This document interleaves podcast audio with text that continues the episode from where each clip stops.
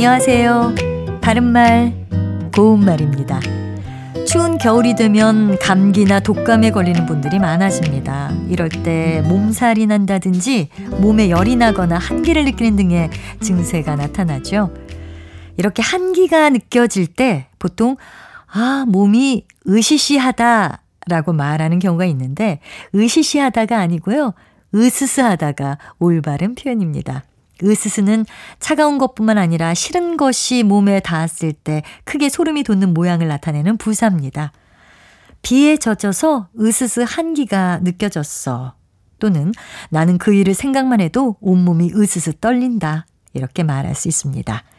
으스스와 으시시의 관계처럼 우리말 단어 중에는 모음 의와 이를 뒤섞여서 잘못 사는 경우가 있습니다. 의시되다와 으스대다도 이런 표현 중에 하나인데요.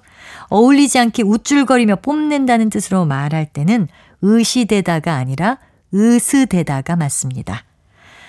그리고 비위에 맞지 않을 만큼 음식에 기름기가 많다든지 맛이나 냄새 따위가 비위에 맞지 않는다든지 할 때 느끼하다와 느끼하다 중에서 맞는 것은 느끼하다가 맞습니다.